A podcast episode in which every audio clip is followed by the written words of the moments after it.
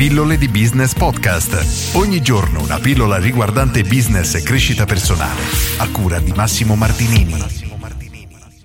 Come conquistare quote di mercato? Oggi rispondo ad Andrea che mi chiede: Ciao Massimo, quando abbiamo un concorrente molto grande e forte e noi siamo piccolini, come possiamo competere per sopravvivere? La domanda di Andrea è molto interessante perché racchiude più o meno la situazione in cui sono tantissimi piccoli imprenditori italiani o tanti liberi professionisti in cui sono nel mercato magari con un prodotto effettivamente ottimo, ma hanno dei concorrenti talmente forti, solitamente a livello di marketing, che diciamo li polverizzano perché portano via tutti i clienti. Allora, questa è una tematica assolutamente importante e interessante. Innanzitutto dobbiamo stabilire, diciamo, come sono le situazioni, nel senso che se noi siamo piccolini e abbiamo davvero un competitor che è enorme, diciamo un leader del mercato, la nostra strategia sarà di un tipo. Se non esiste un leader di mercato ma combattiamo con altre piccole attività, la strategia sarà diversa, ma oggi rispondo solamente a come muoverci quando dobbiamo competere con un grandissimo leader. Innanzitutto dobbiamo fare una precisazione.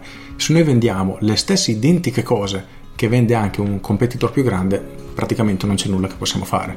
Possiamo sì differenziarci un pochino con il servizio e studiarci qualcosa, però diciamo che la nostra capacità di azione sarà molto limitata, nel senso che io vendo scatolette di tonno riomare che sono quelle, il supermercato le vende una cifra che è più bassa rispetto a quella che io la pago come negoziante, ecco che non posso competere semplicemente.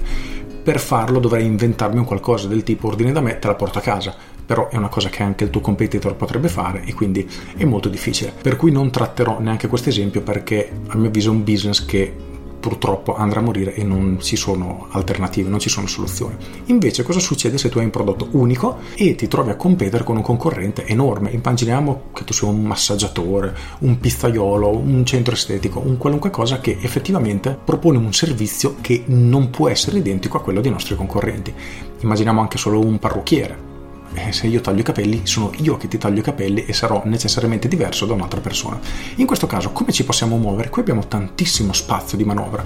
La mossa più intelligente è quella di andare a identificare un punto debole che è la concorrenza e concentrarci su quella piccola, chiamiamola falla, quel fianco scoperto che questa azienda ha, perché il danno, chiamiamolo così, che andremo a fare sarà talmente minuscolo per un'azienda gigantesca che non si renderà nemmeno conto che gli stiamo portando via dei clienti, ma magari è erodere un 1% da un'azienda che è gigantesca equivale a noi a fare un più 300%.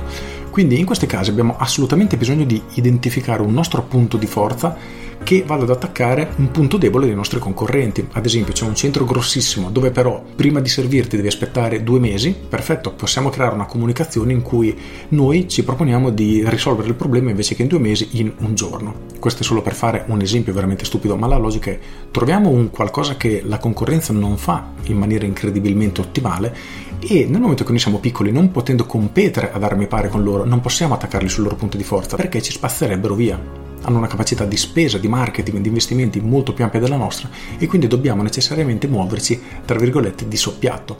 E il metodo più efficace è proprio questo, trovare un piccolo punto debole e qualunque tipo di azienda ha punti deboli perché in base a come vediamo il prodotto, un problema, un mercato, un punto debole è necessariamente anche un punto di forza. Dipende semplicemente dalla prospettiva con cui lo guardiamo. Di questo ne parlo molto nel mio corso Business Architect, nel mio capolavoro. Se volete approfondire questo argomento vi rimando al corso. In ogni caso troviamo uno di questi punti deboli, poniamoci come la soluzione perfetta, più adatta alle persone per cui quel punto debole è un fastidio. Un esempio molto banale, lo stesso che poi utilizzo anche in Business Architect nel mio corso.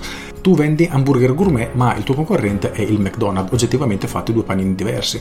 Il problema è che se tu cerchi di comunicare con un da me spendi meno e te lo preparo in due minuti, quindi non devi neanche aspettare, McDonald's vincerà sempre, non puoi competere su questi suoi punti di forza. Allo stesso tempo questi punti di forza sono anche punti deboli, perché noi potremmo dire non vuoi mangiare un panino che era già stato preparato da mezz'ora con ingredienti preconfezionati, che oggettivamente sono ingredienti di bassa qualità perché il prezzo lo giustifica, eccetera. Ecco, se vuoi un qualcosa di più, un panino fatto al momento con ingredienti di prima qualità, eccetera, viene da noi che è necessario aspettare mezz'ora perché te lo prepariamo tutto al momento, costa anche di più perché i nostri ingredienti sono più costosi, se vuoi un'esperienza di questo tipo allora noi facciamo al caso tuo. Questo è solo un esempio però rende più o meno bene il concetto. Quindi nel momento che noi siamo piccolini e abbiamo un competitore grosso, dovremmo esattamente fare la stessa cosa, andare a vedere i punti di forza o punti deboli, ripeto, praticamente la stessa cosa, dei nostri concorrenti e posizionarci in maniera opposta, quindi prendere i suoi punti deboli, trasformarli in nostri punti di forza e attaccare quel tipo di pubblico che reagirà in maniera positiva alla nostra comunicazione. In questo modo non importa che siamo grandi, siamo piccoli, McDonald's non potrà mai competere con un'hamburgeria gourmet perché quello che fanno è altro. Quindi nel momento che identifichiamo questi punti deboli noi possiamo attaccare il fianco scoperto e iniziare a prendere una piccola quota di mercato. In alcuni casi saranno clienti che erano anche di McDonald's, in altri casi saranno clienti che da McDonald's non sarebbero mai andati. Dopo, lì, in base alla strategia che decidiamo di utilizzare, andremo ad attaccare i suoi clienti più affezionati o meno, in questo caso meno, essendo un cliente che ha un rapporto, diciamo così, forte con la sua clientela, perché un vero amante del McDonald's difficilmente cambierà. Ma questo vale per tutti ed è un punto di forza che puoi giocarti anche a tuo favore. Chi sceglie te, se lavori bene, difficilmente ti cambierà. Quindi è molto molto importante. Con questo è tutto, spero di aver dato una panoramica abbastanza ampia su questo concetto perché un argomento di cui se ne potrebbe veramente per discutere per ore non è la pillola alla sede adatta per cui mi limito a fare questa panoramica. Con questo è tutto, io sono Massimo Martinini e ci sentiamo domani. Ciao!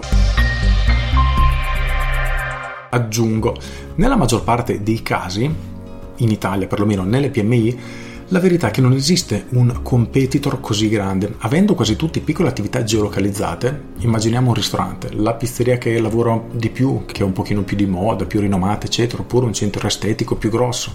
Però non abbiamo molti colossi con cui competere. Quindi fare marketing per prendere una parte di questi clienti in realtà in Italia è molto facile, basta utilizzare le giuste strategie e le giuste tattiche. Fatto questo, trovare clienti non è assolutamente un problema. Con questo è tutto davvero e ti saluto. Ciao!